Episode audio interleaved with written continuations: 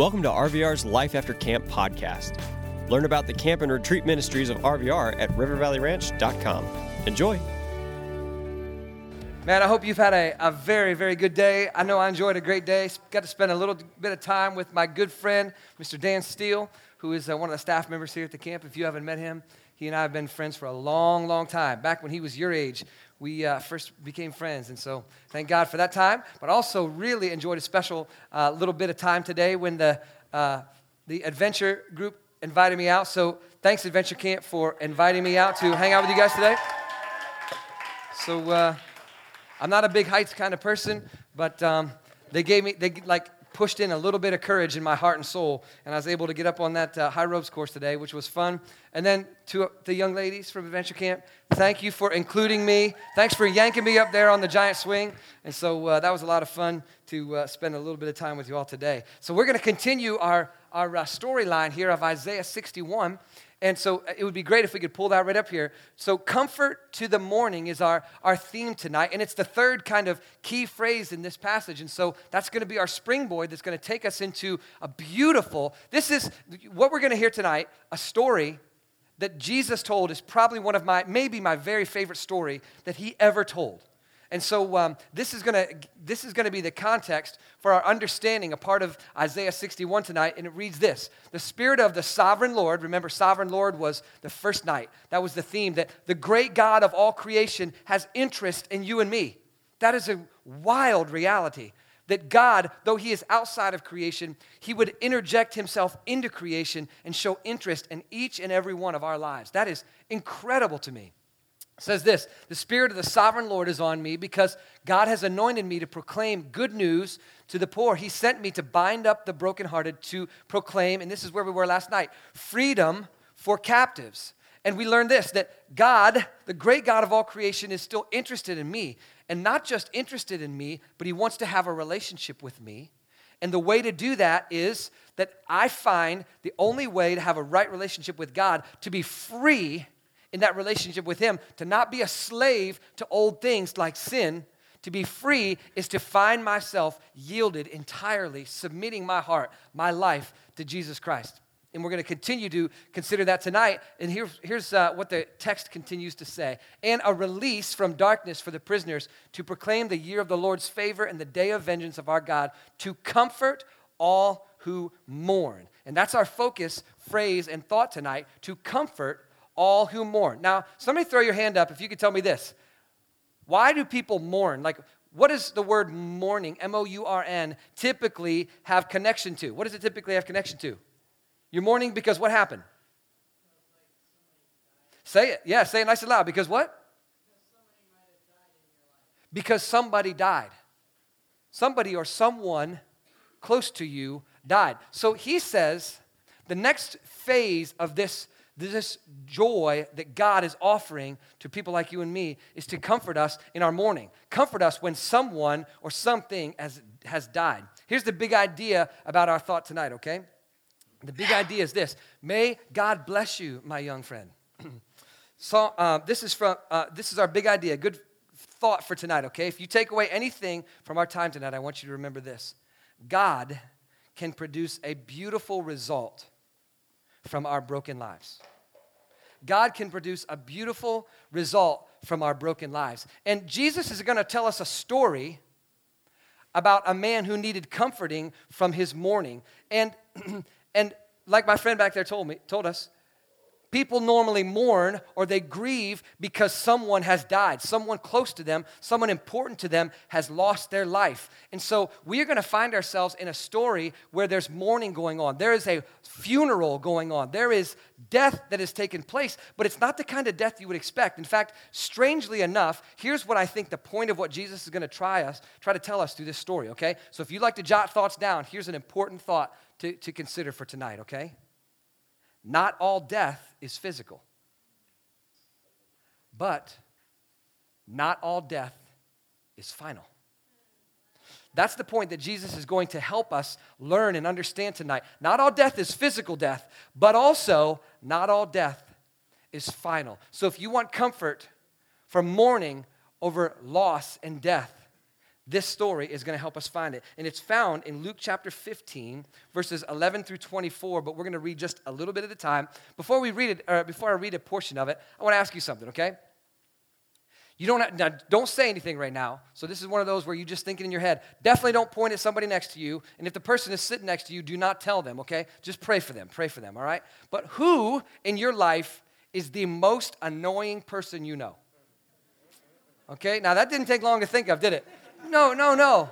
Herc, you're already pointing. That's what I just said. No, I'm just playing. He, he's just playing. He's just playing with his friend right there. Okay, so can you picture in your mind the most annoying person that you know? Uh, n- of years ago, when I moved to Daytona and started working with a student ministry at a church, there was this young man, and, and I'll just tell you his first name, okay? His name was Luke. And man, Luke, I wanted to love Luke. God gave me a heart and a desire to try to love Luke, but Luke was not easy to love. Luke was that mischievous, little kid. He was always causing trouble. He was always, you know, telling, Luke was telling just enough of the truth to make sense, but just enough a lie to never be the truth. You know what I'm talking about? That's Luke, okay? That's that kid in my life. Luke always had a little mischievous side. He was always trying to pull something off. See, like you guys are laughing up here like Beavis and Butthead or something like that because you know why? Because like, that's me. oh, yeah, yeah, right. So that was Luke, okay? So Luke was my guy. I loved this kid, but man, he was hard to love. And I remember, I remember like trying to pour into this kid, trying to uh, like love on him, trying to teach him, trying to tell him, Luke, you got to go the right way, man. Don't, don't be, don't be, don't be filling your life with some truth and some lies. And always Luke was up to some mischief as I was always trying to bail Luke out of trouble. And I remember calling out to God one time, just praying for Luke. And I was like, God, Luke is so aggravating, so frustrating. He's so difficult to deal with. And God, I don't think God speaks audibly like this. I think God speaks to us through his beautiful and precious word. But it was almost as if in the moment when I was praying to God, complaining to him about how much Luke bothered me and frustrated me, it was almost as if God gave me this impression through the thoughts of his word to say this. Yeah, and you're like you, Luke to me. So, like everything that you think Luke is in your life, you are to me, but more. Because I know all of your heart, Michael. I know all of your stuff. I fully know you, but yet still fully love you.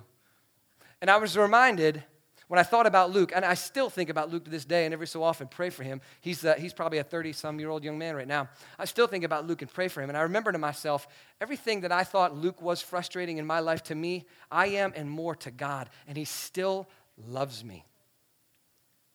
So, Jesus is about to tell us a story that is fascinatingly important. But here's the, here's the thing about Jesus' story. We need to think about just for a second who Jesus is so we can really capture the gravity and the value of his story. So, Jesus is who? Can somebody raise your hand and tell me something that is true about Jesus Christ? Somebody raise your hand and tell me something that is true about him. Yes, something true. He is our Savior. Tell me something else you know about him. He is he lived a perfect, sinless life, something that none of us accomplished, only he accomplished. What else do you know about him? He gave himself as a sacrifice for our sins in our place, the place we deserved, he took. These are great things because we're going to rehearse them and think about them again tomorrow night. What else, Caleb? He is the Son of God and God the Son. Jesus is not greater than God. He is not less than God. He is all that God is. John 1 describes that. Colossians 1 describes that. That everything that God is, Jesus Christ is fully and completely. So he is equal. And that's an extremely important thought in this process. One more thought, maybe. He rose from the dead. And you know what? There were a few other people from the, that the Bible describes that rose from the dead. But you know what's unique about Jesus' resurrection? Jesus rose by his own power. Other people were risen from the dead, like they got raised. But Jesus rose himself from the dead because he proved his divine, perfect God person in that. So when Jesus comes, lives his life, and he starts telling stories. The story that we're going to hear tonight is a parable. The Bible describes it as a parable. And a parable is simply this using earthly um, situations to help us understand heavenly concepts. So, Jesus is going to tell a story that we can all relate to so that we can understand realities about heaven, about God, and his relationship to us. So, remember something the storyteller tonight is not me through this book. The, story, the original storyteller here is God Himself. So when you hear this story, you are going to hear the heart of God for you and me. This is uh, Luke, Luke chapter 5. We'll just read a couple verses, verses 11 through 13. We'll start there. And it says this And Jesus said, This is his story. There was a man who had two sons. The younger of them said to his father, Father, give me the share of property that is coming to me.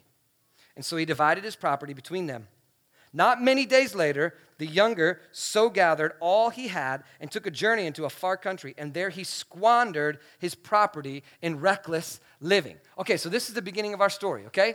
You got a, a dad, he's got two sons. This dad has probably done well for himself. He's, he's, he's built up a, a nice little um, uh, estate. He's probably got a nice, beautiful farmland outside of the main city, got a kind of a hillside, countryside, lots of flocks and herds. He's got um, fields where he is uh, he's taken care of. He's probably got servants and uh, people that are under his care that he that work for him. This man has got it together, and he's made himself a good life. And there's two sons he's got, the older and the younger son. In an inheritance, the older son gets twice as much in the Bible days. And the reason for that was because if his father died, his job was to take care of the family. So the younger son gets half as much as his older brother.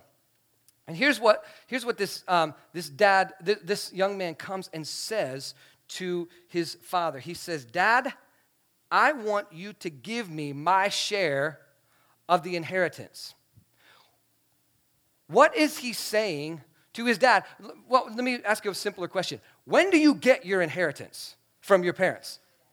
When do you get your inheritance? When, when your parents die. And so, you know what you know what this young son was saying to his father? He's saying, Dad, I wish you were dead. I wish you were dead so that I didn't have to deal with you anymore and I got to do what I want and go where I want and have the life that I want. Dad, that's what I would most want. Give me my inheritance now because I would just assume that you would be dead. And here's the first of three thoughts that I want to consider in this story Jesus is telling us sin burns bridges. Man, when we have relationships and we have closeness and we have love in our lives in certain ways, when we choose to go away from God's plan and God's beautiful path in our lives, it burns the bridges of relationships in our lives.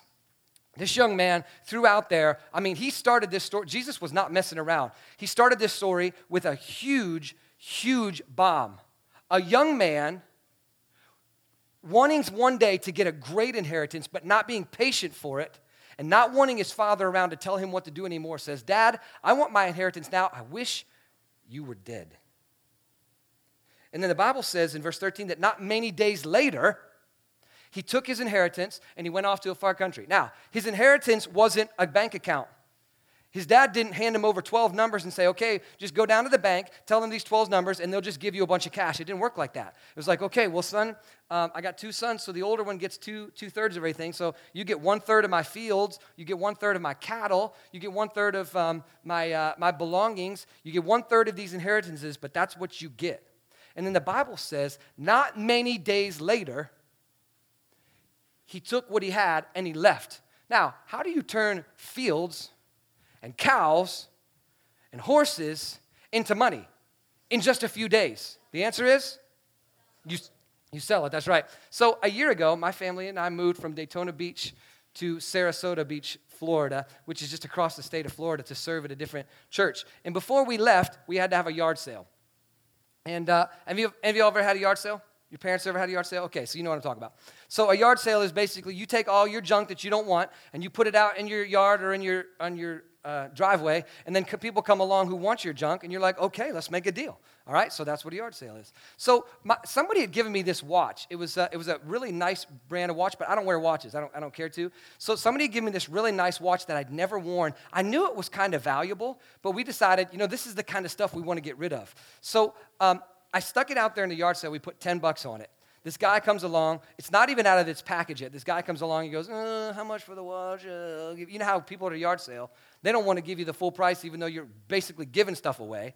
And so he goes, "I'll give you five bucks for it." And we're like, "We don't want to keep this stuff. We want to get rid of it." So we gave it to him for five dollars. But then later, I got curious and I was like, "Man, I wonder." How much that watch was worth. So I get online, get online and start Googling it on eBay and stuff like that. And I find that the low end value of this watch would be like 250 bucks, up to a thousand. And I was thinking, I am an idiot. I just gave that watch away to a guy for $5 because I was in a hurry to move across the state and I didn't want to keep all my stuff. I wanted to get rid of it, and so it would make it easier to move. And so, in my haste, I undervalued this watch hugely and lost a ton of money. This is what this son would have had to do. He would have had to take all of his this inheritance, he would have had to sell it really quick. And the only way you're going to get cash for something really quick, you're going to take it down to the pawn shop, you're going to put it in your um, you're going to put it in your yard sale, you're going to have to sell it cheap and in a hurry. So he does not get nearly the value of his inheritance because he's in such a hurry to get out from under his, his father's rule that he's like, I got to get out of here. This is exactly the fool that Jesus described. Jesus described in this young man probably the most foolish, the most reckless, the most wasteful, the most selfish sinner that he had ever described in any one of his stories. And here's what he was showing right off the bat from this story sin burns bridges. And this young man, he, he, he, in verse 13, it says, he sold all of this stuff and then he went off to another land and squandered his property in reckless living. You know what the modern, if, if this was a modern translation, you know what it would say? He went and partied hard. Okay? He got his money, what little bit he could from his inheritance, and then he went off as quickly as he could so he could get out from under his parents' rule and authority, and he went and partied hard. And he didn't think or care about what his partying would cost him. He didn't think or care about how much money he was spending. He didn't think, well, wait a second, I got to have some money for two months from now, and a year from now, and five years from now. He just thought, man, this is too much fun, and everybody around me is loving this, and so I'm buying, here, around on me. How about everybody gets whatever they want because we're all enjoying this party? And look how much everybody likes me when I spend all this money on them. And the Bible says he squandered. Squandered means he wasted all of his inheritance in reckless living. And then here's what happens, secondly, verses 14 through 19. When he had spent everything, a severe famine arose in that country, and he began to be in need. So he went and hired himself out to one of the citizens of that country who sent him, to, him into the fields to feed pigs. How embarrassing. And he was longing. Remember, his dad was a wealthy man. He was the second in command, third in command behind his older brother. In his dad's inheritance, he could have stayed there and enjoyed all the privilege, all the blessings, all the benefits of that. But he went there and squandered it. So now he had to go and, and feed pigs for a living. And listen to how bad it got. So he went and hired himself out to one of the citizens of the country who sent him into the fields to feed pigs. And he was longing to be fed with the pods that the pigs ate, and no one gave him anything. He was starving. And he was thinking, man, the pig's dinner looks pretty good tonight. That's how bad it was for this man. But when he came to himself, meaning he had a moment of like an epiphany wait a second. When he came to himself, he said, How many of my father's hired servants have more than enough bread, but I perish here with hunger? I'll do this. I'll arise, go to my father, and I'll say to him, Father, I have sinned against heaven and before you. I am no longer worthy to be called your son. Treat me as one of your hired servants. And here's what we learn from the second segment of this beautiful story that Jesus told us the end of ourselves is often the beginning of God. The end of ourselves is often the beginning of God. Did you catch that uh, at the beginning of this second little segment, after he squandered all of his inheritance, had no money left, remember what it said happened in the land? There was a what? Does anybody catch it? It was a famine. Good, you're listening well. Thank you so much for that. Thank God for that. There was a famine in the land. Let me just throw something out there for, to you, okay? Famines happen because wh- what is there not enough of? Uh, food, or and how do you get how do you produce food? Because you need water, rain, like you need sun, you need rain, and you need a good mixture of it, and there's a, a few other things that you need, right? So, the reason a famine happens is because of an act of God. So, here's the point I want to bring out, okay? God made this happen in this land. So you got a, a young man running from his father, running to do whatever he wants, squandering his father's inheritance, wasting everything, a reckless, selfish, crazy young man who has no thought of the future. And what does God do? He brings him to the very, very end of himself. And then after he gets to the end of himself, he's got no more money. Then he applies even deeper pressure by putting a famine in that land. Now, here's something I, I, just want to propose to you, and I hope you'll stick with me and think about this for just a moment because I believe if you catch this, it will help you re understand a right thinking about God, and it will help you when you go through some of the most difficult times in your life. Okay, here's the point that I believe Jesus is making to us it is a kindness of God when He brings difficult circumstances in your life that bring you to an end of yourself and back to Him. Can I repeat that? It is a kindness of God when He brings difficult circumstances into your life that bring you to an end of yourself and back to Him. That is God's goodness to you, friend. Because the worst place you can be, the worst place you and I could possibly exist, ready for this? Is healthy, wealthy, powerful, popular, influential, and away from God.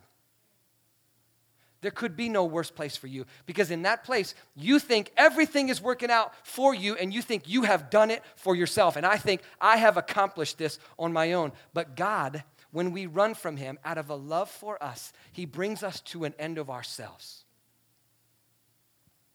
When God brings you low, God brings you near to Him.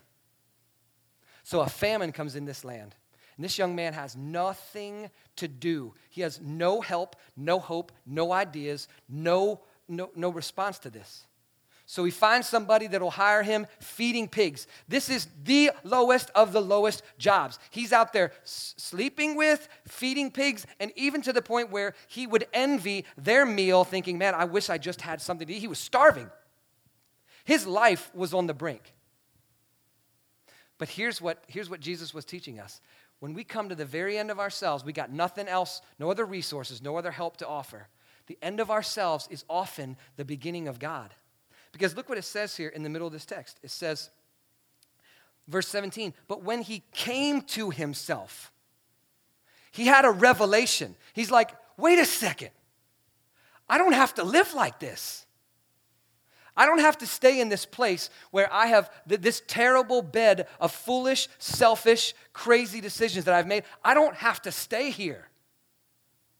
Back, back at home, I was my dad's son. But even if I wasn't his son, like his servants, his servants have wonderful places to sleep. They feel comfortable. They're at ease. They have three meals a day. They have everything that they need. They're treated well. My father is loving and kind, even to his servants. How many of my dad's servants have it way better than I do? I'll just go back to him. I'll go back to him and say, Hey, dad, I was your son. But I know that when I said to you, I wish you were dead, and then I left, I know what you did, Dad. I know what you did. You called my relatives. You called my friends. You called the community. You called the people down in the town, and you brought them all out to our house, and you had a funeral for me. His father would have had a funeral service for this son because he had said, I wish you were dead to me, Dad. And so he, in return, would say, My son is dead. But not all death is physical death, is it? His son was not physically dead, he was still alive. But where he had died is he had died in his relationship to his father. It was a good relationship, it was one that worked, it was one that there was inheritance coming, one that he could enjoy for all the rest of his days. But he squandered it and said, Dad, I want to be dead to you and you dead to me. Not all death is physical death. And he came to his senses and thought, you know what? Maybe my dad won't take me back as a son, but how about just as a servant? When God brings you low, God brings you near. In verse 18 and 19, he rehearsed a speech that he was going to share with his dad. He had this idea. This is what I'm going to tell my dad when he get there. And he said this in his speech. He said, I've sinned against you, dad. I'm no longer worthy to be called your son. Take me as a servant. You know what Jesus was teaching us? When we've gone to a faraway place in our sins, away from God and away from a relationship with Him, and we want to return, there is a prerequisite. There's something that needs to be dealt with first. And what we need to deal with is why we got lost in the first place. Because the decisions of this son's sins and distance from his father caused him to need to repent, to ask his father for forgiveness. Repentance is simply this repentance is when you confess to God what you have done and you agree with God what you deserve, and you ask God for mercy instead. Repentance is when you confess to God what you've done and you agree with God what you deserve, but you ask God for mercy instead. And here's the third thought and the final one it's in verses 20 to 24. And we'll, we'll read this uh, last account, the finish of this story. And so this young man thought about this. He came to his senses. He thought, I'm going to go back to my dad and ask to be a servant. So verse 20 says So he arose, came to his father. But while he was still a long way off, his father saw him and felt compassion and ran to him and embraced him and kissed him. And the son said to him, Father, just remember the speech that he rehearsed? Now he's going to go for it. Here's his dad. He goes, Father, I've sinned against heaven before you. I'm no longer worthy to be called your son. But instead of the father saying, You got that right, son, you're a miserable failure. All this garbage that you've done, you embarrassed me. All my friends, we had a funeral for you. You might as well be dead because this is embarrassing. I can't resurrect you back into this family. I've already given you your inheritance. There's nothing left for you, son. You get nothing. The Willy Wonka line. You get nothing, right? He didn't say any of that. The father didn't say any of that. Here's what he said instead. He said, But the father said to his servants, Bring quickly the best robe and put it on him, and a ring on his hand, shoes on his feet. And bring the fatted calf and kill it. They were going to have a feast, a party. And let us eat and celebrate. Because listen, here's, here's the key phrase I said at the beginning. Here's where I find this in this passage of Scripture. For this my son was dead, and he is alive again. He was lost, and he is found. Here's the third and last thought to consider just for a few minutes. There is no far that's too far. Okay? Hear me, friend. With you and God, there is no far that is too far. You see what happened in this story?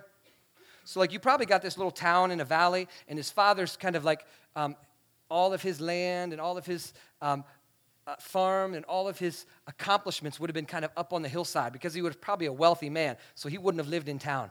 And probably when the son said, I wish you were dead to me, he walked off uh, away from his father's village, or sorry, away from his father's um, farm and down through the village and off to a foreign land where he was going to squander and waste everything that he had.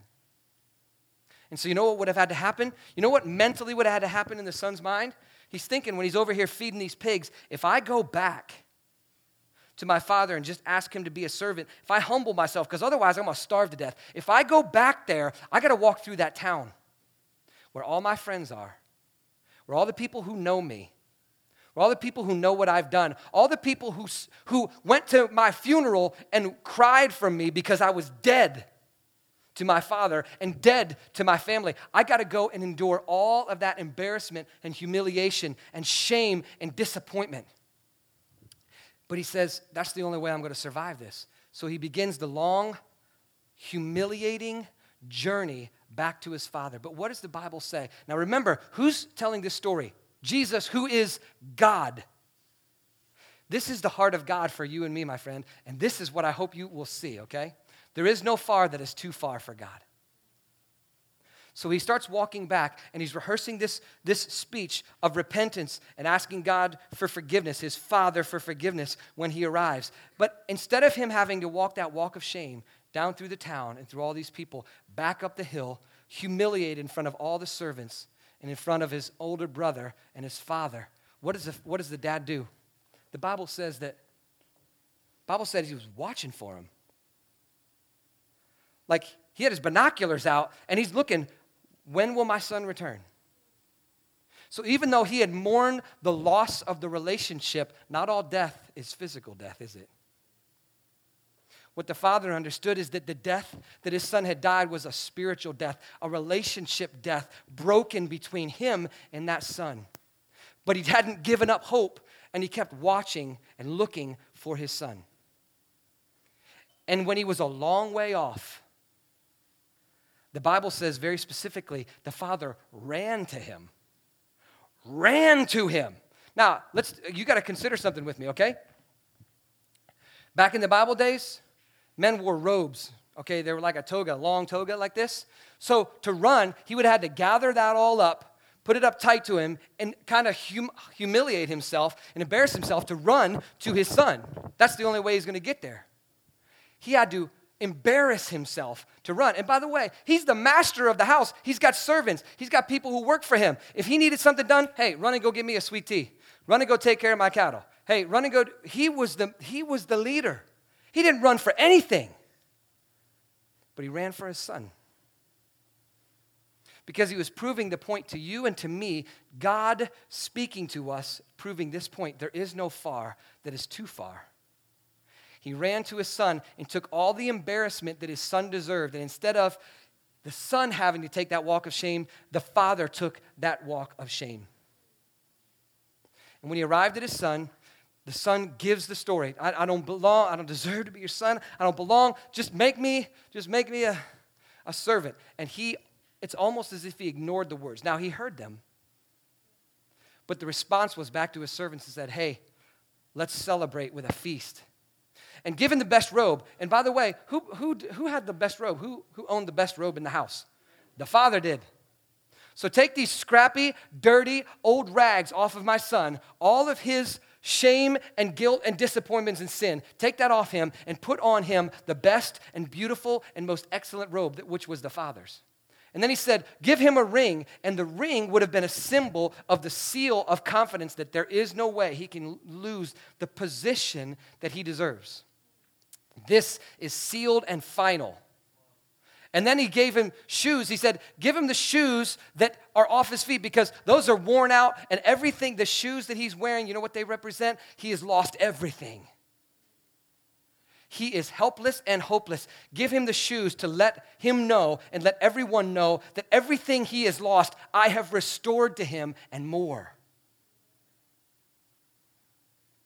There is no far, my young friend, that is too far. And here's how we feel and this is what I'll finish with tonight. Here's how we feel when we wander our lives into a broken relationship from God the Father. And we wander off into all our pursuits and all our desires and all of our pleasures, and we sit in the middle of that. You know what we think to ourselves?